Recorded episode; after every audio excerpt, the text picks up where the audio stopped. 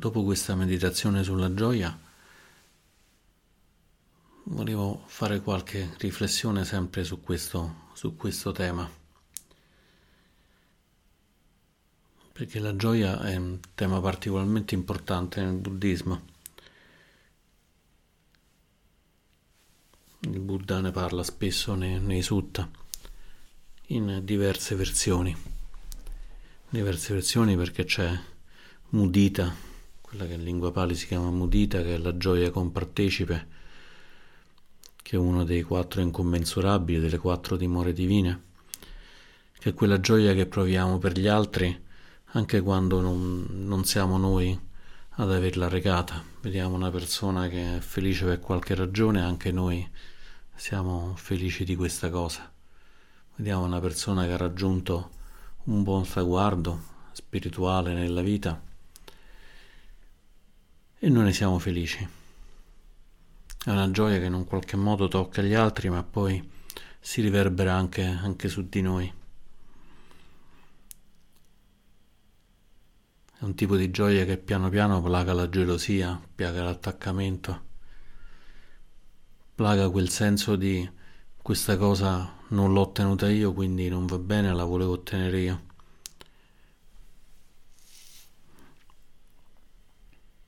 Se andiamo a vedere tutti gli stati salutari che il Buddha ci indica, sono tutti quanti stati che ci portano oltre questa dicotomia del voglio o non voglio, mi piace o non mi piace, bello o brutto. E ci consentono pian piano di, di lasciare andare, di, di stare più comodi.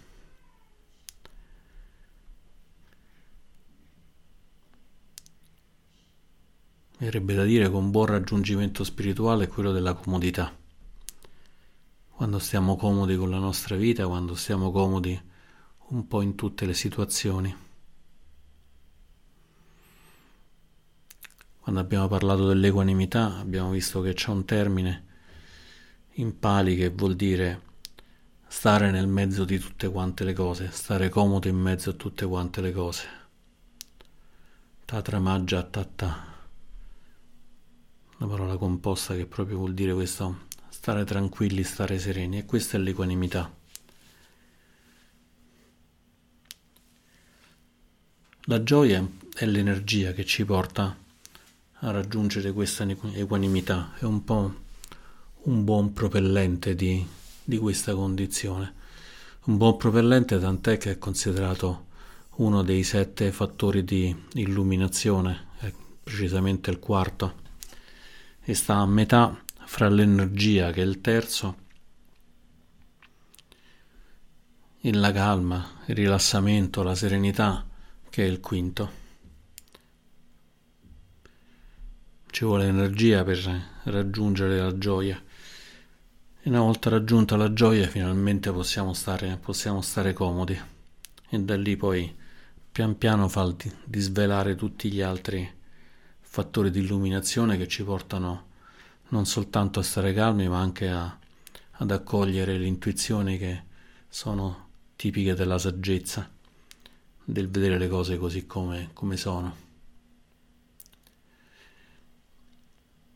Se noi andiamo a guardare l'ottuplice, sentiero, vediamo che ci sono tre, tre, grandi, tre grandi parti che sono Sila, Samadhi e Pagna. Sila che è la moralità, per cui troviamo la retta azione, la retta parola, il retto sostentamento.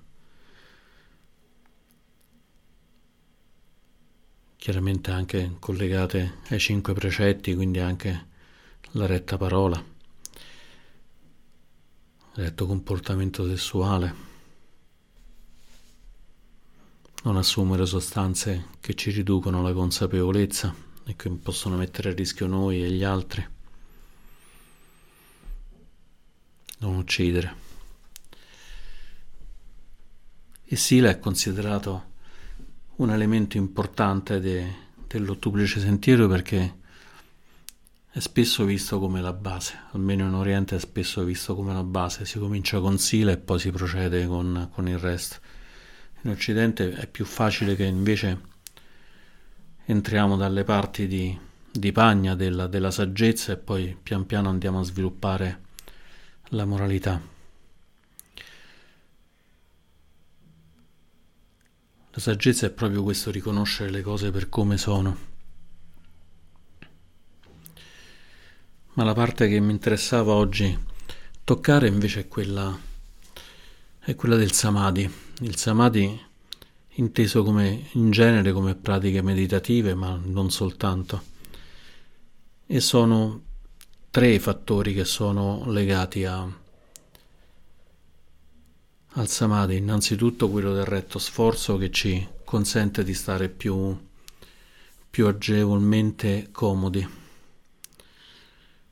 Poi c'è la retta consapevolezza, il sammasati, e da ultimo c'è l'ottavo dell'ottuplice, dell'ottuplice sentiero che è quello del Samma Samadhi, il retto stato di concentrazione, la concentrazione unificata. Il Samadhi è quando stiamo finalmente in pace serena, in pace col corpo e in pace con la mente. E in quel momento si unifica tutto quanto, si unifica il corpo, si unifica la mente e si unifica anche il cuore.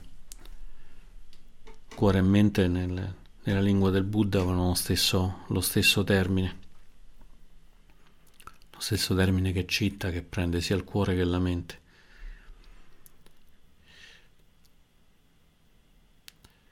Samadhi per qualche ragione non è molto popolare nella pratica.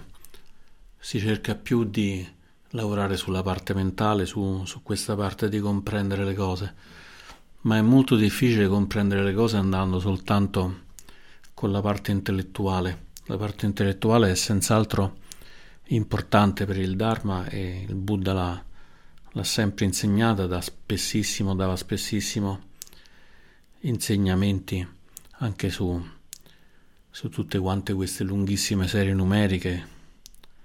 Penso ad esempio ai dodici anelli della catena condizionata, i sette fattori di risveglio, le quattro dimore divine e così via. Però quelle sono soltanto la mappa per, per poter poi arrivare, arrivare, all'intuizione diretta, ma l'intuizione diretta è molto difficile che possa arrivare senza, senza il samadhi, senza questa calma, calma serena. Per cui verrebbe da chiedersi che c'entra la gioia con il samadhi. In realtà il samadhi, che nell'insegnamento del Buddha si esplica nei cosiddetti stati di assorbimento profondo, i, i jhana, sono quattro, quattro jhana cosiddetti mondani e quattro jhana sovramondani, che sono diversi livelli di progressivo approfondimento di questo stato di equanimità completa di mente, cuore e corpo.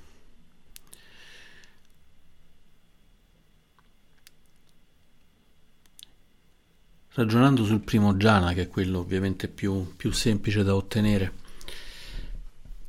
è uno stato in cui in meditazione noi pian piano utilizziamo un elemento per, per, consentire, per consentire alla mente di fermarsi quello che si, si chiama vitacca. Innanzitutto c'è questo vitacca che porgo l'attenzione su qualcosa che scelgo, può essere il respiro, il suono del silenzio, quello che sentiamo fra le orecchie, può essere guardare qualcosa.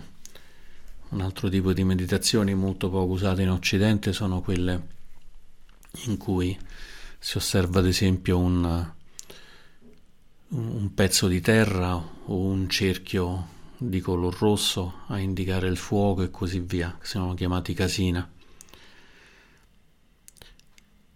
E Vitacca è proprio questa mettere, mettere il punto d'attenzione. Spesso si fa l'esempio dicendo che si prende un chiodo e lo si regge, e poi però bisogna cominciare a martellare, a mantenere l'attenzione su, su quell'elemento. Per cui arriva questa seconda parte che è Vichara. Vitacca e Vichara che spesso sono un po' come due mani che si sostengono una con l'altra. mantenere l'attenzione sul respiro non è soltanto un modo per stare, per stare tranquilli, un modo per, per portare finalmente un po' di quiete, che sono comunque aspetti assolutamente, assolutamente favorevoli alla pratica, ma sono anche gli aspetti che creano le condizioni per arrivare a questa gioia, a questa gioia che porta proprio a questo stato di, di assorbimento. Cioè prima, subito dopo Vitaka e Vichara, dopo aver cominciato a metterci su un punto, aver mantenuto l'attenzione su quel punto, può arrivare questa grande gioia, questa grande gioia che in lingua pali si chiama piti. Piti che è una gioia molto molto grande. Il Buddha nei suoi insegnamenti dice che è come quando si va in un deserto e a un certo punto da lontano si vede che c'è un'oasi piena d'acqua. Ancora non siamo arrivati all'oasi, ma siamo così felici che finalmente ci sia dell'acqua che non moriremo di sete e che potremo farci il bagno. E poi arriva uno stato di sempre di gioia, ma è una gioia più serena, una gioia appagata che si chiama Sukha in lingua pali. Il Suga coincide proprio con l'entrata completa nel, nel primo jhana. Quindi si comincia a portare l'attenzione, decidiamo di metterci seduti e portare l'attenzione sul respiro ed è vitacca. Continuiamo a portare l'attenzione sul respiro anche se ci distraiamo, ci torniamo sopra ed è vichara. E poi senza che dobbiamo fare assolutamente nulla, senza che andiamo a caccia di questa, di questa sensazione, di, questo, di questa gioia, la gioia semplicemente si presenta. Si presenta per una ragione molto semplice perché c'è sempre stata. C'è sempre stata, noi in realtà siamo impastati di gioia e impastati di serenità. Ci sono altre tradizioni spirituali in cui si lavora moltissimo sullo Shakti, su questa energia, questa energia anche facendo riferimento all'energia di Kundalini, ma non solo, che, che ci pervade e che ci consente, e ci consente di raggiungere in quest'altra tradizione il divino. I nomi sono diversi, ma la sensazione non è molto molto dissimile. Ognuno poi chiaramente la sperimenterà a modo suo, qualcuno come luce, qualcuno come energia. Però sta di fatto che a un certo punto arriva improvvisa una grande, una grande felicità, una grande gioia. E poi questa gioia pian piano si va a stemperare, si passa da piti, che è la gioia, gioia molto forte, a suga, questa gioia invece più, più appagata. Abbiamo raggiunto l'oasi, dice il Buddha, e finalmente ci stiamo facendo il bagno. Abbiamo mangiato e ci stiamo facendo il bagno. Adesso siamo appagati e possiamo stare serenamente in questa condizione.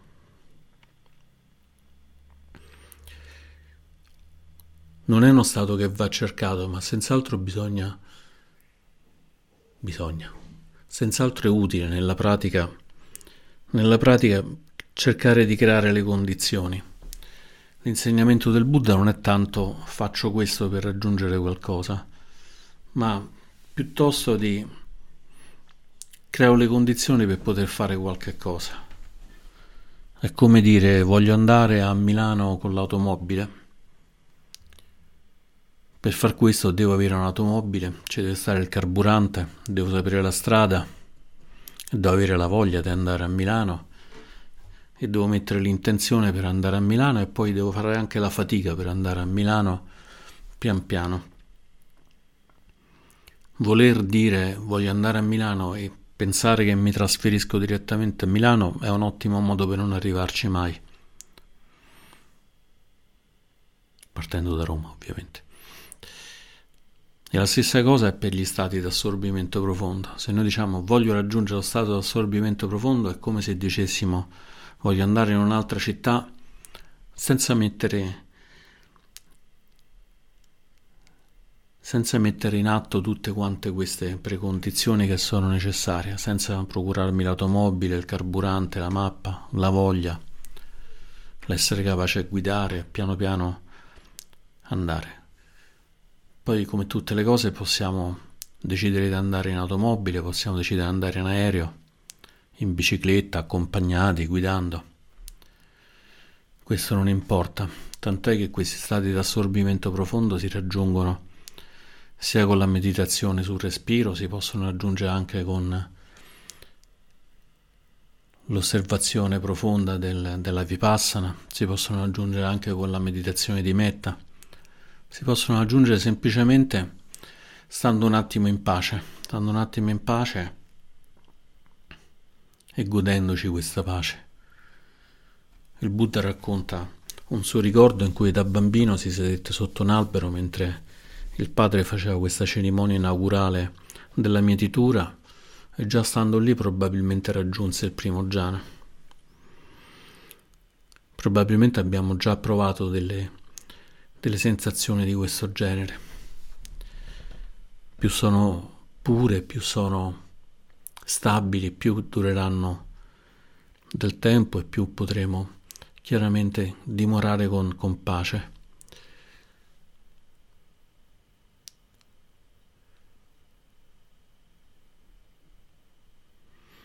Il Buddha racconta spesso, diciamo, le, le diverse categorie. Le diverse categorie sono di stati di assorbimento profondo dei jhana, per cui il secondo jhana non è nient'altro che come il primo, però non serve più questo, questo sforzo iniziale. C'è bisogno di mettere un'attenzione concentrata ancora, che è quella di Vichara, ma non c'è più Vitacca, non serve più di reggere ben stretto il chiodo prima di martellare, si può cominciare semplicemente a martellare. E poi il, il, terzo, il terzo Giana invece è semplicemente che non c'è più bisogno né di reggere il chiodo né di martellare. Si sta un attimo in pace ed è possibile già raggiungere questo stato di assorbimento. Poi il Buddha insegna che tutti questi stati vengono considerati progressivamente progressivamente troppo grossolani, quindi si lascia andare, quindi questa gioia così forte la si lascia andare, la si raggiunge direttamente quella più, più stemperata di Sukha, quella gioia che è l'appagamento, per poi passare ai quattro jhana sopramondani in cui si sperimentano le sensazioni di né sensazione né mancanza di sensazione lo spazio infinito, la mente infinita. Sono semplicemente raffinamenti di queste, di queste situazioni. Quali possono essere gli elementi, gli elementi che ci portano, che ci portano ad avvicinarci, ad avvicinarci a questo, a questo stato di assorbimento che è un'energia particolarmente, particolarmente forte, particolarmente utile. A Gian Sucitto, in un testo che si chiama Samadhi è pura gioia, ci dice quando l'intenzione della consapevolezza è di pura relazione, la chiamiamo presenza mentale, ci riferiamo alle cose così come sono. Quando si ottiene uno stato di pura relazione, la presenza mentale raggiunge la gioia, la contentezza, ed è questo stato che chiamiamo samadhi. È interessante notare le parole che utilizza Gian Sucito, che è senz'altro uno dei più grandi insegnanti di Dhamma viventi in questo momento. Non dice che la presenza mentale si sviluppa nella gioia, ma raggiunge la gioia. La gioia già c'è. La presenza mentale se ne rende conto. Noi abbiamo un pozzo, un pozzo inesauribile di Shakti, di energia, di energia stupendamente calma, stupendamente serena che sta nel nostro, nel nostro cuore. Con la presenza mentale possiamo andarla a toccare. Quando la tocchiamo non serve di far niente, è semplicemente lì, disponibile per poter stare in, in, gioia, in gioia completa. E relativamente alla concentrazione, a Gian Sucitto continua dicendo: Proviamo a considerarla come l'ha descritta il Buddha cioè come un diletto, un'esperienza piacevole. Egli dice, Per colui che ha il corpo ben bilanciato e rilassato, non occorre pensare che io sia rilassato, che io possa sentirmi sereno. In altre parole, non è necessario fare alcuno sforzo. Se il corpo è in armonia e le sue energie sono equilibrate, ci sentiremo già rilassati. Non è neanche necessario produrre un'intenzione del tipo che io possa concentrarmi. Chi è rilassato è di fatti naturalmente concentrato. È questo lo stato di samadhi.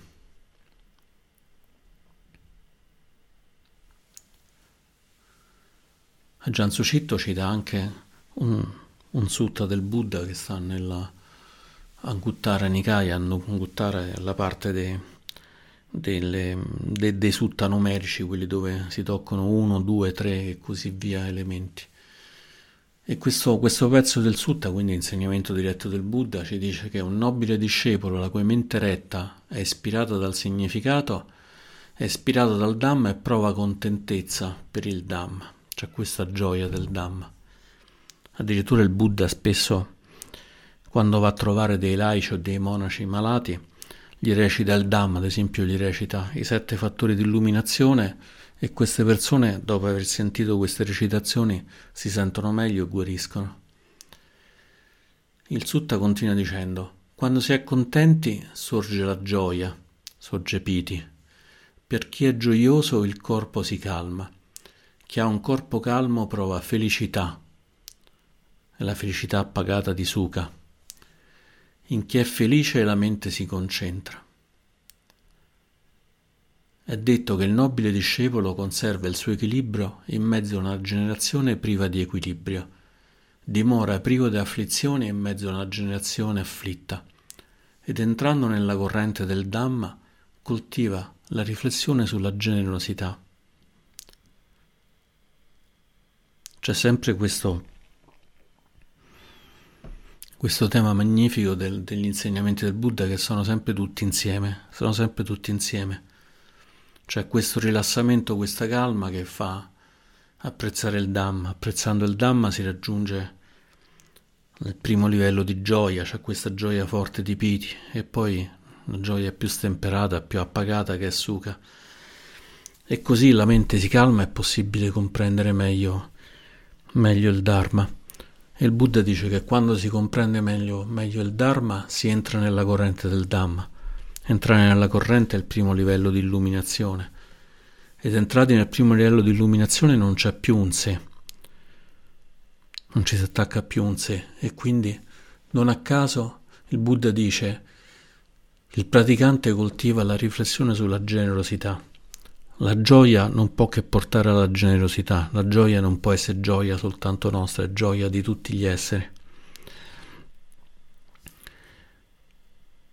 E quindi quello che possiamo fare nella nostra pratica, nella nostra pratica quotidiana, è cercare di, di creare le condizioni per arrivare a questa gioia. E la più forte delle condizioni è osservare il nostro panorama interno, che cosa c'è? C'è qualcosa che ci affligge, qualcosa che ci dà fastidio, anche nel corpo. Abbiamo un dolore, possiamo fare qualcosa per questo dolore. Se possiamo farlo, facciamolo. Se non possiamo farlo, bisognerà che scendiamo a patti con questo dolore. Se c'è qualcosa nella mente che ci affligge, dobbiamo riconoscere perché altrimenti è come avere una spina infilata sotto un piede e non rendercene conto e ogni volta che camminiamo zoppichiamo senza nemmeno farci caso. Si forma del pus, peggiora continuamente la situazione fino magari a perdere completamente il piede. Se pensiamo a queste afflizioni mentali significa perdere completamente il controllo, perdere completamente la pace. E allora bisogna fare un lavoro abbastanza abbastanza sporco. È come quando abbiamo cucinato e dobbiamo, dobbiamo pulire il lavello, che magari il sugo che abbiamo cucinato ha schizzato dappertutto, il brodo è uscito fuori. Abbiamo fatto cadere il caffè su, sul lavello per farlo, c'è polvere di caffè dappertutto. Allora dobbiamo prendere una bella pezzetta e con molta calma, senza che ci dà fastidio lo sporco del brodo, lo sporco del, del sugo senza che ci disperiamo a vedere questa polvere di caffè che appena la tocchiamo scappa da tutte le parti e pian piano con questa pezzetta cominciamo a pulire. E così dobbiamo approcciare questi stati mentali che ci affliggono semplicemente come cose che ci sono, semplicemente come del sugo che è schizzato fuori, pulendoli piano piano anche se sono cose faticose, anche se sono cose che magari sono radicate nella nostra personalità, ma piano piano pulendoli. Thich Nhat che su questa parte ha dato dei grandissimi insegnamenti, diceva che queste, queste afflizioni vanno abbracciate, vanno prese e abbracciate, vanno riconosciute e abbracciate. Ed è un, anche questa è un'operazione che parte da, dai due lati. Possiamo partire pulendo e pian piano andiamo a togliere le afflizioni e raggiungere quindi la gioia, la pace. Oppure possiamo provare a sviluppare la gioia che mano a mano pulisce queste afflizioni, è come se la gioia mandasse dell'acqua sul lavello e magari non pulisce tutto, ma già un bel po' di, del sugo, un bel po' del brodo si sono, si sono rimossi sviluppando quindi la moralità che senz'altro ci consente di essere più bilanciati, più, più sereni, ascoltando gli insegnamenti del Buddha, in particolare leggendo gli insegnamenti diretti del Buddha che sono sempre esemplari per, per bellezza, per semplicità, per capacità di arrivare immediatamente al cuore e sperimentando con la pratica meditativa e anche la pratica informale di tutti i giorni, possiamo fare pian piano dei passi, pian piano dei passi che ci portano poi a sperimentare direttamente questa gioia. E la sperimentazione della gioia è un ottimo, un ottimo passo per, per liberarci. Non è nulla di cui aver paura, il Buddha lo ripete in continuazione. La gioia degli stati L'assorbimento non è una gioia mondana, non è gioia perché abbiamo un bel corpo, perché abbiamo tanti soldi o, o quel che sia, ma è una gioia che si sviluppa quando non c'è attaccamento, quando a un certo punto non, non si mette più il sé davanti alle cose, non c'è, non c'è quindi nessuna forma di paura, nessuna forma di, di terrore. Questo è quello che il Buddha ci assicura che possiamo raggiungere ancora, ancora prima di raggiungere anche il più, più, semplice dei livelli di illuminazione. E quindi se, se il Buddha ce lo dice e così tanti praticanti l'hanno ottenuto, forse è il momento che anche noi cominciamo con questa pezzetta a pulire pian piano e a starcene un po' tranquilli, senza, senza voler fare troppo e senza però perdere l'energia. E con l'augurio che tutti possiamo sperimentare queste, queste forme di gioia, assaporarle e raggiungere questo stato di entrata nella corrente, di vivere nella generosità e nella pace, concludo le mie riflessioni per oggi. Grazie.